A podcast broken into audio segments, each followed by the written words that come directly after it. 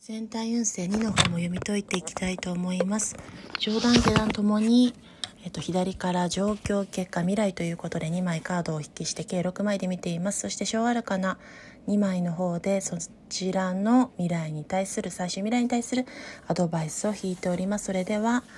全体運勢にも読んでいきたいと思います。悪魔のカードが出ておりますので、己の悪習慣や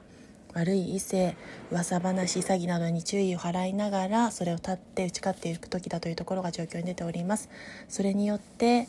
もう1枚のカードが自ら行動を移すべきタイミングが整いそのタイミングが来ているというところを表しております。マジシャンです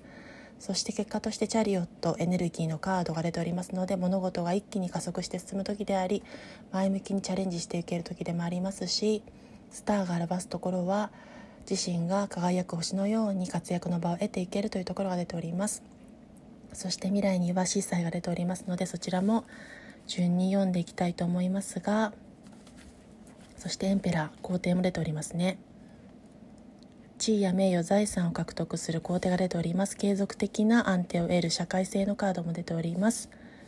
常に堂々とした振る舞いをすることでごまかさずはっきりと意思表示していきましょう。大丈夫を口癖にすることでまずは現状を安定させていけます。継続は力なりという言葉のもとに大事な人を守るべき時ですしそれによって司祭ですから信頼関係絆を基準やモラル伝統しきたりルールにのっとって深めていけますしそれを固めていけます。最終未来には。そしてカップの2とストレングスが出ておりますので共に読んでいきますが困難や障壁難関を打破していけます。そこには皆さんをサポートしてくださる方支援者支持者の協力体制を得られるでしょうしカップの2が示すところも読んでいきますが愛と絆がそこに芽生えていく時です。相互理解のもとにより良い信頼関係を築けます。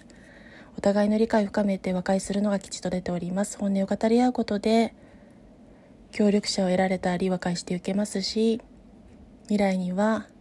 そこの相互理解の間で愛情や絆が芽生える時でありありますし意思が明確になる時つながりを実感できる時というところが出ております。周りとの共有共感調和を大事にしながら